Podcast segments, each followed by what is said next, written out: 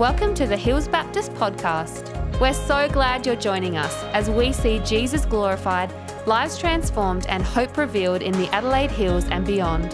We hope you enjoy this message.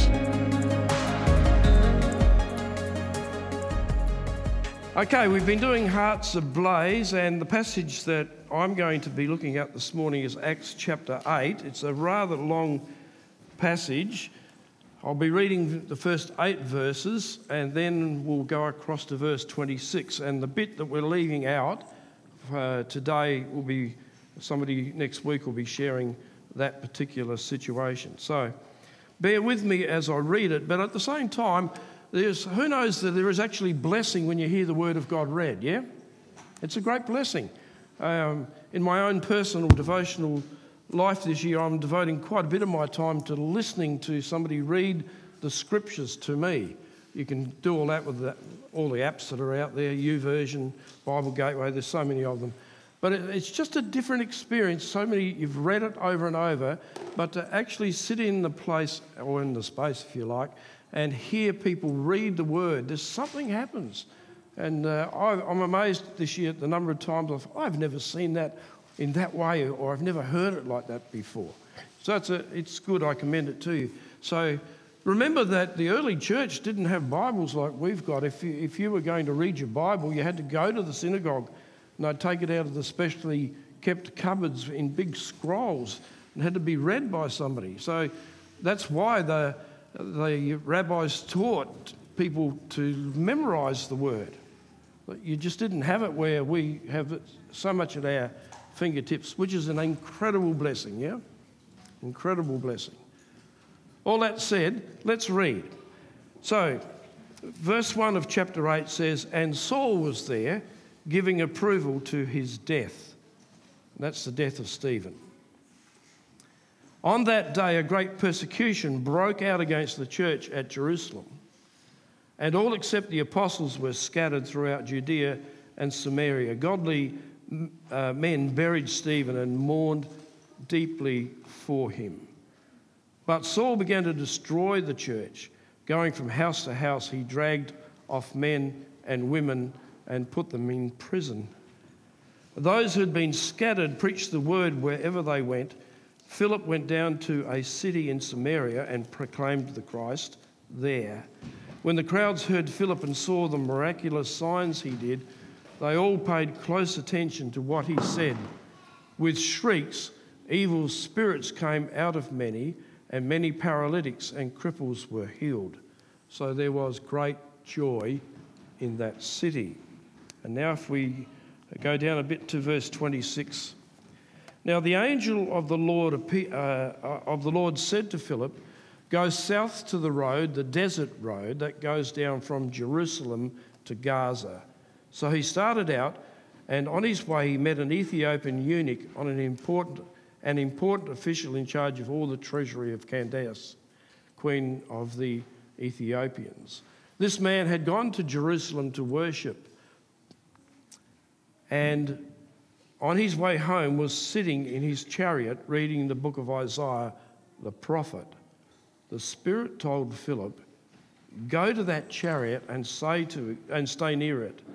Then Philip ran up to the chariot and heard the man reading Isaiah the prophet. Do you understand what you are reading? Philip asked. How can I, he said, unless someone explains it to me? So he invited Philip to come and sit with him. The eunuch was reading this passage of Scripture. He was led like a sheep to the sh- uh, slaughter, and as a lamb before the shearer is silent, so he did not open his mouth. In his humiliation, he was deprived of justice. Who can speak of his descendants? For his life was taken from the earth. The eunuch asked Philip, Tell me, please, who is the prophet talking about, himself or someone else? Then Philip began with that very passage of Scripture and told him the good news about Jesus. As they travelled along the road, they came to some water, and the eunuch said, Look, here is water. Why, why, why shouldn't I be baptized? And he gave orders to stop the chariot. Then both Philip and the eunuch went down into the water, and Philip baptized him. When they came up out of the water, the Spirit of the Lord suddenly took Philip away, and the eunuch did not see him again, but went on his way rejoicing. Philip, however, appeared at Azotus and travelled about preaching the gospel in all the towns until he reached Caesarea. This is the word of the Lord. I've lived many an hour, uh, days of my life actually, when I tally it all up, sitting in a room somewhere with various groups of people talking. That's part of my job, or was part of my job. Talking about, in these occasions, about church, discussion about developing a mission uh, statement, a, a, mission, then uh, a vision statement, and then strategizing and discussing tactics and goals and how are we going to get the job done. It's all good. How, we are, how are we going to get into the community? Have you thought about that at Lobethal, by the way? How are we going to break into this community? Just hope they come. Probably take a bit more than that, yeah? However, that said, that was what we were about. How do we see the church grow and explode? This is all great stuff. How are we going to see the church take off? How are we going to win people to Jesus? How are we going to take back ground from the enemy? And I've spent in my lifetime hundreds, hundreds, hundreds of hours talking with people about that. Now, let me tell you, I'm firmly committed to planning, absolutely. I wish when I first started pastoring that I knew more about it. It was one of the things they didn't teach us. I wish I knew knew more about vision, mission, vision, strategy, how you go about this whole thing. And I wish I knew more about how you do good governance in church, yeah? I really did. But we didn't get taught that stuff, and I had to learn it, had to be taught it by others, and that's all good. So I want to tell you up front that I'm absolutely firmly committed to planning and to churches knowing what their, vis- their mission is and uh, knowing what their vision is and how you go about what God, you believe God wants you to do. All this is under God, absolutely, yeah? And not only that, to get on with the job and avoid the forever talk fest, fest, which frankly are just talk.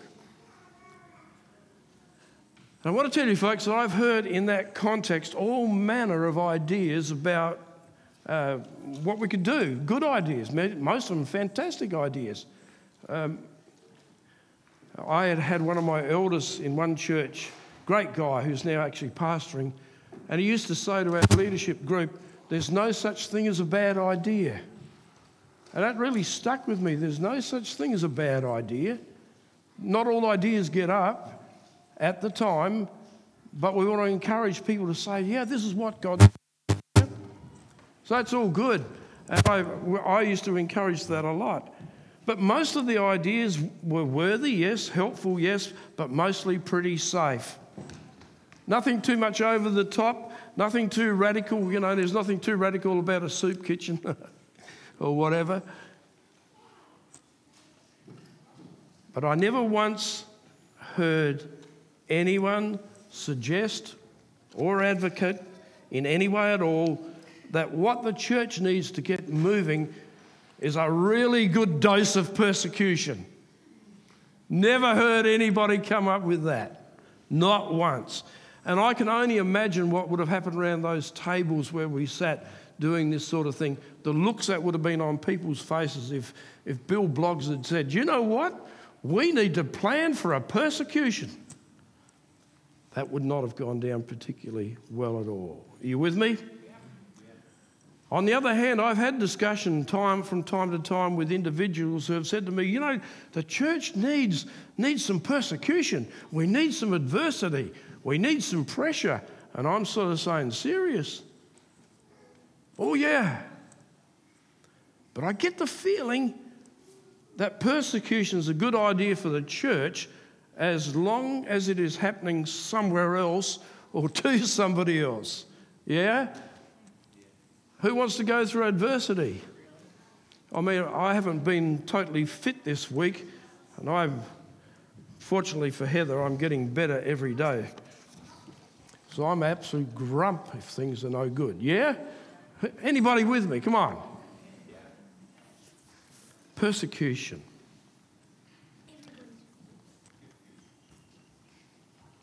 But the church gets moving in Jerusalem. And here in the story that I've read to you, the narrative, which is what it is, the record that Luke, the historian doctor, gives us about how the church expanded and grew, here's, here are some of the facts. Persecution for believing in Jesus was directed at the church, at individuals, women and men. There was no distinction. And people scattered, and the scattering of individuals who were feeling the pain of being persecuted for loving Christ caused them to scatter, and there was brought an amazing release of evangelism, which I'll get to in a moment.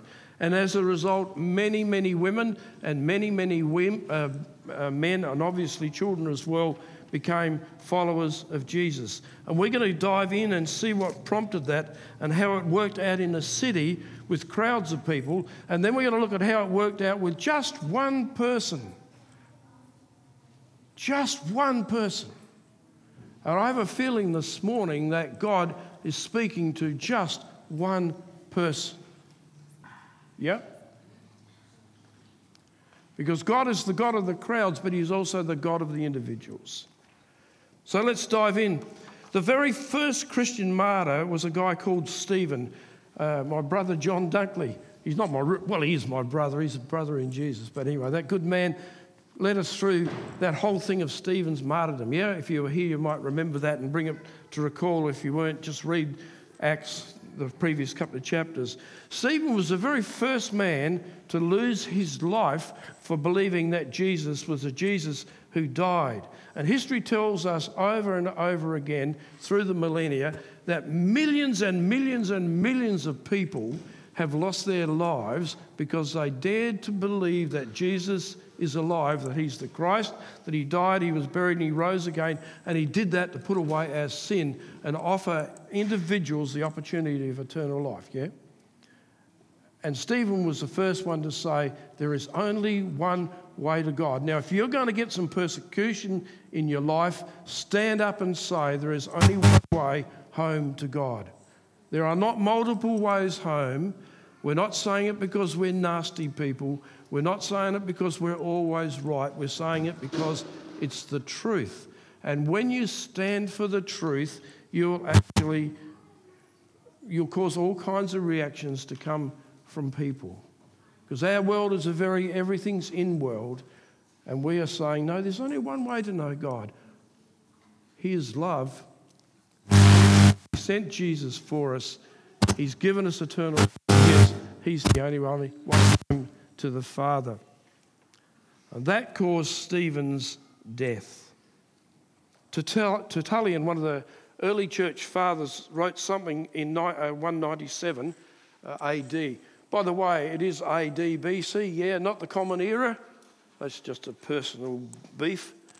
If you know about the Common Era, well, we've got rid of that language now because we don't call, talk about BC and AD uh, after Christ or before Christ. We just say Common Era. The Common Era from when Jesus came. It's very subtle, see? And Tertullian wrote in 197 something along these lines the blood of the martyrs is the seed of the church. And it is. And Stephen's martyrdom, his death became the catalyst for a man called Saul to release the most horrible persecution against this emerging Christian faith in the emerging church. Now you've got to understand they're like a group of people. It's not like we. It's not like Christendom back there in Jerusalem. This is just a group of people who have heard God speak to them, and they're beginning to say, "This is the way, the truth, and the life." They're actually at one point called the people of the way because they said Jesus is the only way. Yeah, you with me? So that means that that, in many ways they could be struggling, and yet in, they're emerging, and there are thousands beginning to say, Yeah, we're going to follow Jesus. It's interesting as Ajith Fernando, a, a, a, a commentator on Acts, and I've actually heard him speak in a big conference, this guy, he points out that Luke, the historian, is actually upfront about the details of Saul's life. Now, Saul later becomes Paul, and they're close companions, but but Luke is prepared to put it out there and say, this is what Saul was really like. And I'm here to tell you that Saul, before he bowed his knees to Jesus, was a nasty party. He was horrible. And the Bible tells us here in these first few verses that he was dragging women and men out of their houses and he was throwing them into prison. Now, you can just imagine in the middle of the night, however you can picture for yourselves a first century home with doors or whatever, people just barging in and grabbing you and hauling you off into the night and throwing you into prison because you believe in Jesus. No trial, no nothing. Just you are. We're going to stamp this out. And if you die in prison, too bad. And if my guards rough you up, that's too bad. Saul was not a particularly nice person. Why? Because the Christians, and actually they're not called Christian until we get that term way over in Acts 11 Christ in. That's what Christian means Christ in. They're actually followers of Jesus at this point. And these early Messiahites, if you like, these early followers, they're saying Jesus was Lord and Saviour. Uh, that was why Saul was so determined to stamp them out. And more than that, and by implication, the apostles' teaching, those Peter, John, and the rest of them, was, were teaching about the Jesus of resurrection. So we're the resurrection people, yeah? What was last Sunday? Have you forgotten already? So you're taking a week of fasting to get rid of all that chocolate excess. Yeah. That's what happened. No, it's, we're, we're Jesus people, yeah? We're resurrection people every day of our lives. And by implication, as the apostles preached the resurrection, they're saying to the religious leaders of the day, You've got it wrong. You haven't read the scriptures properly. You haven't seen Messiah in the scriptures from beginning to now. You just don't get it. But hey, it's good news. It's not all bad news. We're not here to condemn. We want to tell you that Jesus is actually in the scripture. Yeah? But for that, Saul, who's an incredibly well trained man and an absolutely brilliant person, probably multi degreed, you know, multi doctorates in our day and era, probably, he's saying, No, you've got it wrong. And what's more, you are so dangerous to us and to our Jewish faith that we have got to kill you and stamp you out. Can you get it? Am I painting a kind of enough picture here for you to uh, kind of understand? I mean, we, we are so far removed from this, yeah? Hallelujah! yeah? I mean, it's all right to think in your head, oh, yeah, what if the guards come charging through the doors now and said, up, out, everybody, you know, you're off because you're Christians. In the last century, more people lost their lives for believing in Jesus in terms of martyrdom in the whole history of the Christian church. Quite amazing. So, this teaching that Jesus is Lord and Saviour and forgiveness, forgiveness of sins is only found through Him, this was not the way of the Jewish faith. Theirs was the way of law, of approaching and worshipping God by works. And these Jesus followers were teaching that it's by grace alone. And you go back to Acts 2 and Peter's great Pentecost sermon. So the battles were drawn between law and grace. Yeah? The battles between how God really loves people and how people still to this day think that if they lead good lives, they will get into heaven. It is such a lie. Yes, there's nothing wrong with leading a good life. We want people to lead good lives. Of course, we do. But there comes a point, my friends, in your life when you realize that you just can't get there on your own. Yeah? You need somebody to do it for you. And if you're somebody here this morning just exploring the Christian faith and struggling your way through what it means to rest in the grace of God, can I say to you, rest in the grace of God? He's the one who's done it already for you. Yeah? Yeah? Yep. And so, what happened? Persecution. Now, we've said this word persecution quite some times already in this sermon, and it actually means hunting down, chasing down. Uh, it's a brutal word, actually.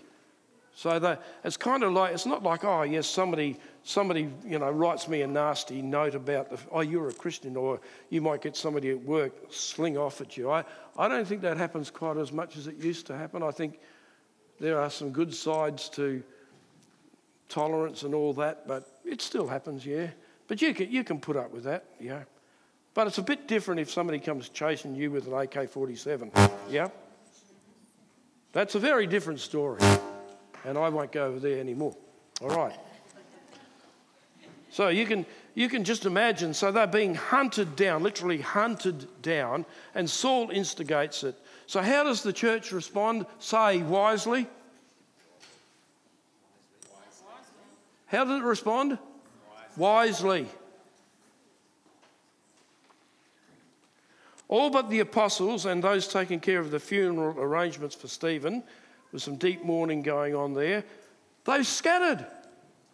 And the word for, for it is they scattered like seeds. You know how you see these pictures of the old farmer with his, or the young farmer throwing the seed out on the ground? It was just kind of like a seed scatters. scatters.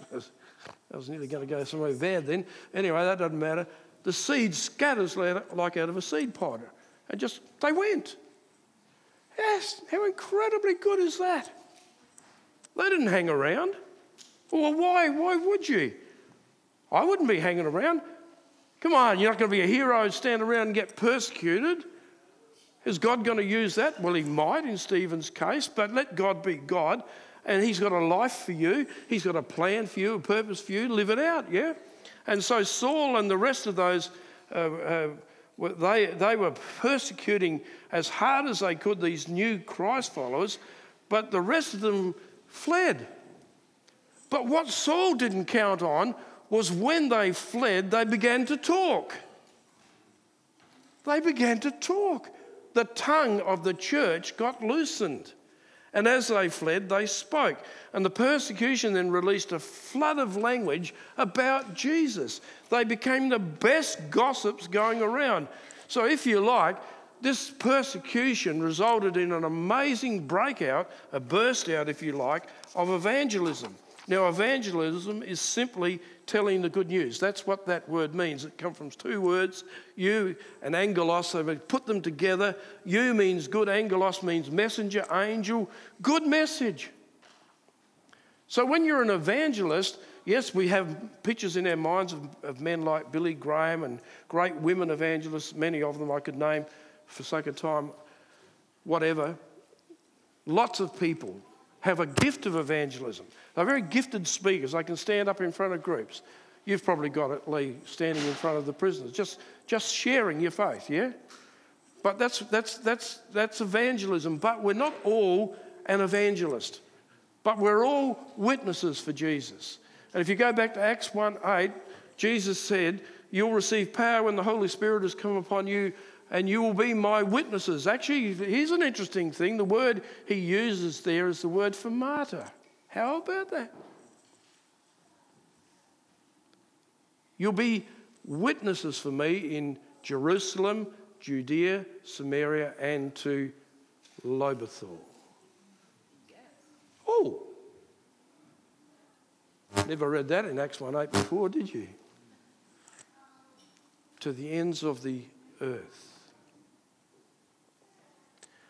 I just love what the Bible tells us here that happened with those Christians who scattered. They found their voice. Now, we don't know whether their voice was quiet before. We do know the apostles pro- preached and taught, yes. But now it's the church, the whole church, that's got a voice. And as they scatter, they just talk about Jesus. Somewhere, somewhere, way back somewhere, I heard somebody say that they gossiped the gospel. Actually, what they did was they preached the word, if you read it carefully. Do you hear that? I want to tell you something. A church with a loosened tongue is an awesome church and is something to be reckoned with. If Lobethal, Hills Baptist Lobethal, finds its voice and finds its tongue, there's no voice in the whole world that will compare with that because it's the tongue, it's the voice about Jesus and who Jesus actually is. And Saul was to find out, as all down through the ages have found, that you cannot stamp out the message of Christianity. You are up against God and He will always win. Yeah? How many of you know that? Everybody in this room knows that. Say yes. You know that you can't stamp out stuff. You can't, you're up against God. Communism tried and failed, and it still tries and it still fails. Socialism, atheistic regimes. Atheism means simply without God, without theos, without God, right? You with me? All have tried, all the isms, all failures, and all will be ultimate failures. Why? Because truth will prevail, and that is what, as our early sisters and brothers, whom I'm looking forward to meet, are going to have all eternity to mix with these men and women and kids and say, hey, what was it like for you back there when old Saul was you breathing fire, yeah? I've got to stay away from that side. Sorry, there must be something over there. And, uh, and you kind of say to yourself, what's it going to be like to shake hands with those people? Yeah, to be hugged by these early Christ followers with their big old gowns in first century garb. Hey, come on. What's that going to be like? They went about gossiping Jesus. They couldn't stop. Now, Luke introduces us to a man called Philip. He's one of the seven we read about in Acts 6. We call him a deacon, but he's not really that in the text. He is a servant, but deacon doesn't appear in the text in Acts 6. He's just a man who waits on table. I love Philip. You know, he's one of the seven. Do you know what one of the seven had to do back there in Acts 6? They had to sort out a dispute between women in the church. Whoa, wasn't that interesting? Oh, you delegated all that when I was pastoring. It was this is not a put down against women, of course. It was just that some felt that they weren't getting enough food at the daily table, a distribution of food. So they appointed people to sort it out. Well done, church, yeah? But Philip was one of those, and he was a, he was a really good man. But he's an, he's an evangelist, so don't miss this. So he goes and preaches to a city in Samaria, a Samaritan city, and the Samaritans are, are really you know, I excuse my language, but understand it in the context in which I release it to you. They, they, they, they're considered by the Jews to be half castes, the mongrels. They were hated. The Jews hated the Samaritans. But that doesn't concern Philip. All people need Jesus, and he preaches to the city. And well, I mean, the preaching, actually, what he does, he goes down and he heralds Christ, he proclaims Christ. Now, I could make much of this, but this is evangelism on a mass scale. It is to crowds, and the crowds heard him paying close attention, which is every preacher's dream, yeah? So, Philip, we would say, oh, yeah, he's just a church leader. But hey, who are we to judge? Here's a man full of the Spirit who says Jesus is Lord. And he goes down to Samaria, and the most amazing things happen. Um, you know, there's, there's just this, this, this breakout of, of, um, of power. Uh, there's amazing deliverances. There's healing. There's paralytics, cripples being healed. I was intrigued. Paralytics, cripples, paralytics are people who are paralyzed. Cripples are people who can't walk. They're in the most desperate situation in their culture. Nobody cared about them. Most of them were pointing fingers and saying, The reason you're a paralytic or a cripple is that you are an awful sinner, or if it wasn't you, it was your dad and mum, or if we could go back a bit further, your grandfather was just a rotter. Yeah? They had nobody cared for them, nobody loved them. They might have had one or two friends who took pity and took them out and placed them, as we saw in Acts 3, the straight, you know, the, the gate beautiful, and they, they held out their hands hoping somebody would give them some money. It's unthinkable. In a world where, where, where most of our governments do care in some way or another, yeah, we can always do better, don't get me wrong, but this is an incredible thing. These people are healed and they're set free. And why? Because the gospel, wherever it takes root, wherever it's fully proclaimed, there's true repentance and people come to actually know that their sins have been forgiven. And there is in that city what, folks? Did you read it in the text? Did you hear it? What happens in that city when Peter, when Philip rather goes preaching? J O Y. Joy. These guys are cranked up. There's absolutely no excuse for a church to look like it's been baptised in lemon juice. So now we switch, and we've gone from the crowds and we go to Philip and the eunuch. And is part of the Acts 1 8 fulfillment that the gospel is preached first in Jerusalem and then to the ends of the earth. Scattering was taking place Judea, Samaria, and the last place on earth. And, and Philip's there. It's a huge revival. I can tell you something, I would have wanted to stay there. I think this is quite amazing. In our modern world, people have hopped on planes and flown from one side of the globe to the other just to be part of a revival meeting in certain places. Even in the recent Asbury thing, people were flying all over the world just to spend a few moments with thousands of other people basking in the presence of God as God was doing amazing things. Yeah?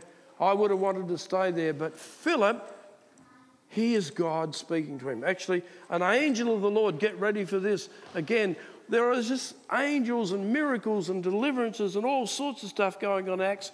Was sort of kind of, oh, yeah, whatever. An angel of the Lord, a messenger from God, comes to Philip and says, I want you to go to the desert. Can you imagine that? You're going from something that's really productive out into the desert. Out into the desert. What's in the desert? Snakes and lizards and not much else. It's amazing. And Philip goes at the bidding of the Holy Spirit. And as he's going, he sees this road going from down to Gaza, and there's a chariot on the road.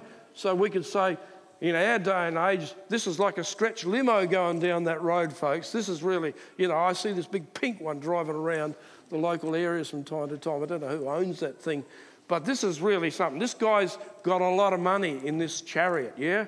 And he's going down the road, and he's more than a money counter. He's called the Ethiopian eunuch. He's a treasury official. He's a kind of Jim Chambers, Chalmers rather, of Ethiopia. He's a bit more than a money counter. He's over the commercial world, but his job is to make sure that his boss, the Queen's money, is what?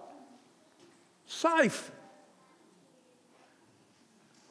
And he's been up to Jerusalem and he's been on a journey. And it's interesting that he should be in Jerusalem. Why was he there? Well, you go back to Acts, the early chapters of Acts. He's there with all these other, other people wanting to worship Yahweh in the temple.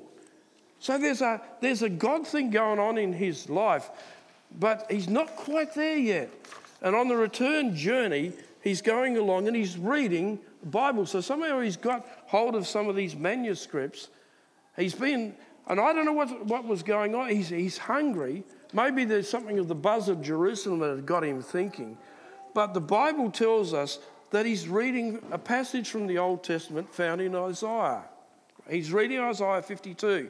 He was oppressed and afflicted, yet he did not open his mouth. He was led like a lamb to the slaughter, and a sheep before his shears is silent, so he did not open his mouth, and so on. And Philip hears him reading this. Now, it's amazing. Philip hears, hears the angel and then the Spirit of God. Can you see the amazing stuff happening in this chapter? And he runs up to the chariot. He just doesn't walk up. He runs up and he hears this man reading out loud. Now, you might think that's a bit strange. I do anyway, because we usually read in our heads, yes, but their, their practice was to read out loud. Actually, Again, in your personal devotions from time to time, read parts of the scripture out loud to yourself. It will do amazing things in your personal spiritual life. But this guy is reading from Isaiah, and Philip hears him reading and he questions him. He says, Do you understand what you're reading? Do you get it? In other words. Then there's a question from back to the from the eunuch. He says, Well, you tell me, please, who is the prophet talking about himself or someone else? And right there and right then, as he says, who's he talking about? Philip launches in and he explains who Isaiah is writing about. The passage, folks, is all about Jesus, yes? I just find that so amazing. Of all the passages this man could have been reading in the scripture, he lobs on Isaiah 52 53, which one is one of the core passages about the Jesus who is to come. And he's saying, Who is this about? And Philip, right there, begins to explain Jesus. I wonder what he said to him.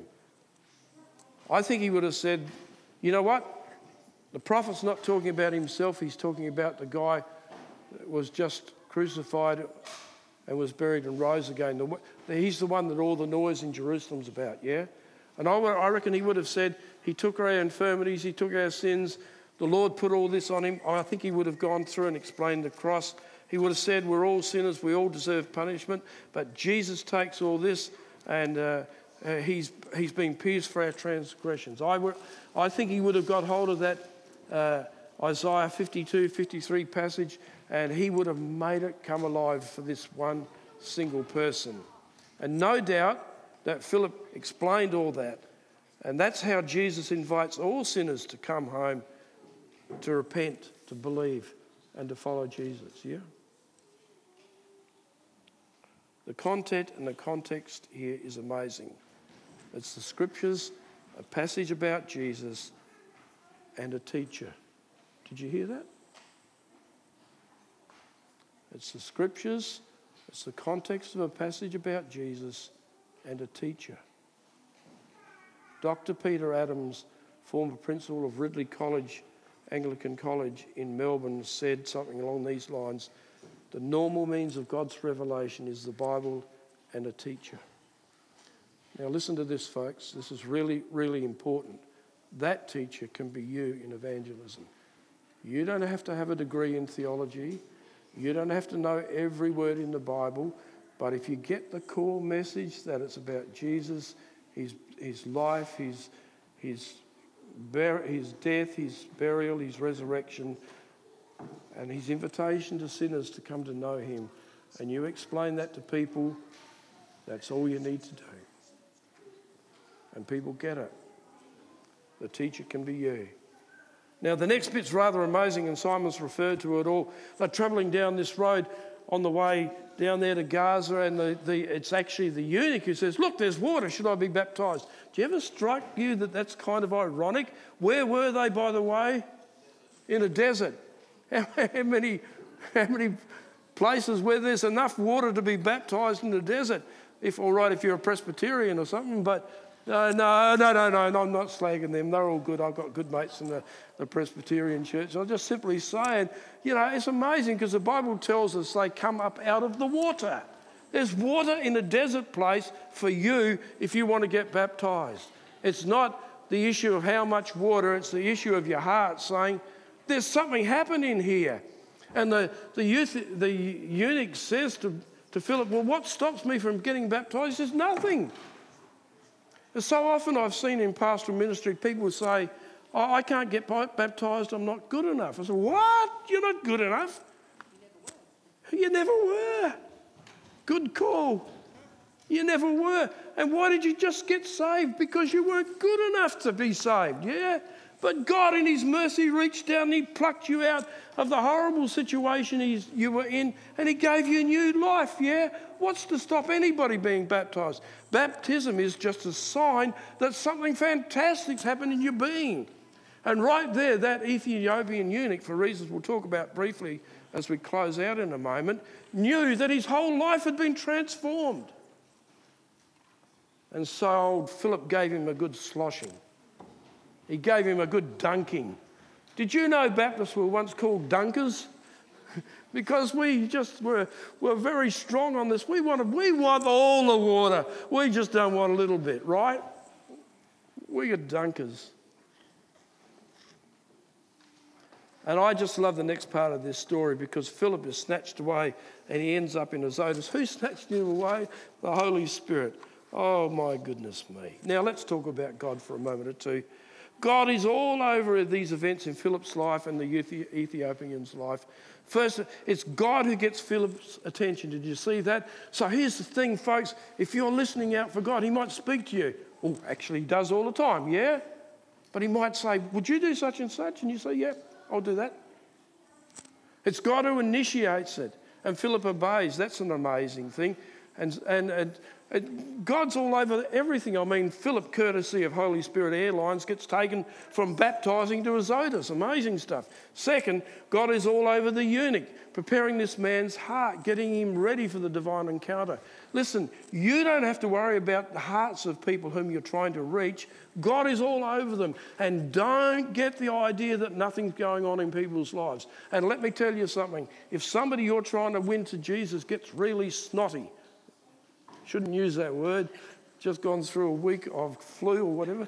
Uh, but if somebody gets really aggro, just rejoice. God's getting at them. I love it when people get stirred up when you're trying to reach them for Jesus because God's doing something, yeah? On the other hand, they can go all silent. But just believe that the Holy Spirit's always already working. And then there's Jerusalem, and there's the angel, and there's the Spirit of God. God is in every conversion. The triune God, Father, Son, Holy Spirit's in every conversion. And can I reflect with you just for a moment that God will go to extraordinary lengths to just bring one person home to himself? And on the other hand, God's for the city and for the crowds and for people and for Ethiopians. And let's just talk about him for a second. He's probably a black man. He's also a eunuch, which, and he, or he may have been a court official, doesn't matter. But most likely he, he would have been castrated, and as such, he would have been barred from any Jewish worshipping community. Now, here's the thing I want you to hear. Look at what God is doing. Matthew 28 16, 20 is coming true.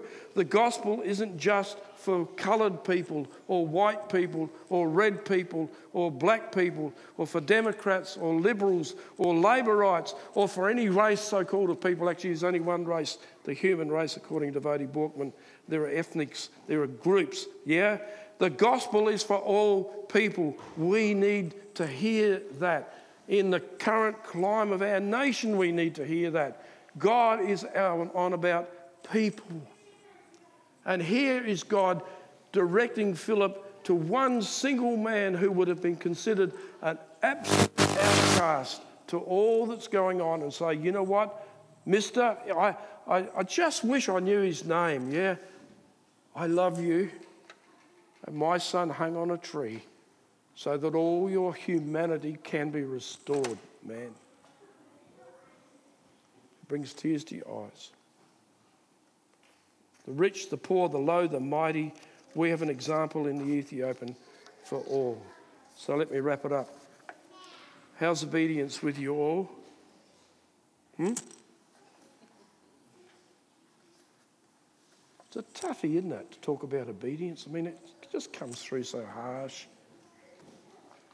Oh, we've got to obey God or look out. Get real.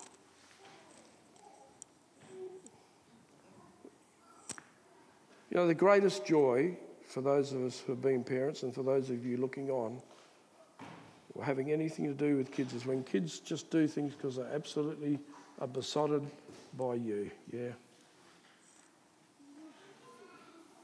And isn't that true?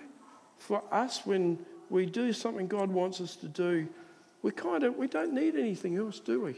It's just the joy of it. Yeah, sure. Any amens? some churches, I'd be pumping it up the back there by now. Preach it, brother, come on. Sing it out, Tim, come on. Preach it, man. Yeah, that's the man. Go for it, Charlie. I like that. Say it again, man. Oh, preach it, Johnny. Isn't it just something beautiful when we just do something? And you know that doesn't matter. Isn't it really good too when Anybody ever done anything they're ashamed of, even since you've been a Christian? You all lost your arms, all good. Of course, you know, but do you hear the Father condemning and no, no, no. I, I just don't get harsh preachers that just want to rail. But on the other side of it, being obedient to God is so freeing. You know, Lee, these guys you work with in the prison, you know what? One of the things that's most freeing for them is when they find out what true obedience really is. Their lives get freed. We're freest when we're in relationship with God, who liberates us from our law keeping, and we find ourselves in the presence of His grace. And Philip's just, had not Philip listened, well, of course, we don't have any of these stories. But we just need to listen to the promptings. I remember years ago when I was working for my in laws, I was earth moving. And in my prayers in the morning, I said, Lord, whoever you put across my tracks this morning or today, I'll talk to them about you.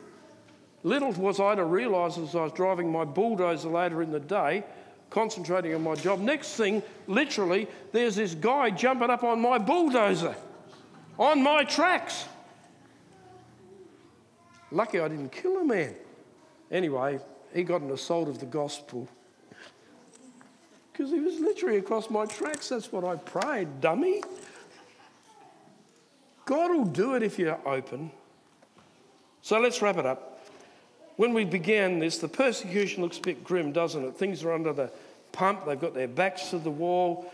Uh, but God, see, God is never surprised with anything. Can you say that? God's not surprised. Come on, God's not surprised by anything. And, and you know, would have you sat round that table of men and women saying, you know what, we need the church to be persecuted, then all the tongues of the people will get loosened, and this is how we'll strategize for that to happen? Never in a thousand years, never in a million years. We wouldn't go there, would we? But God oversaw everything. He knew about the persecution. He knew that one of his sons would be killed. He knew the stones would fall on Stephen. He knew that Saul would be there consenting. He knew that he was laying in the heart of Saul the most revolutionary change that could ever happen to a human being. He knew that Saul later becomes Paul, would have to deal with his sin. And he knew that Paul would never stop preaching the gospel, yeah? And he also knew that as those men and those women and those kids scattered and fled, they'd go, and everybody would hear about Jesus. Oh, the joy of it, oh, the thrill of it. And what about that Ethiopian guy? Christianity is the only faith of joy, by the way. It's the only faith of joy. And when he gets saved and he's baptized, he gets out of that water. And he doesn't even know Philip's disappeared. He's just so full of joy as he's carried off down back home to Ethiopia. So come on now, let's sign up for the day. And because I've only got a rough guide of how long I preach, God bless. Eh? It's all good. Let's stand as Lee comes and let's pray. Father, we thank you. We have opportunity every day of our lives just to be in the place with you, to let you do what you want to do for your purposes and your plan. And we just love you, Lord. We love what you do. We love what you do.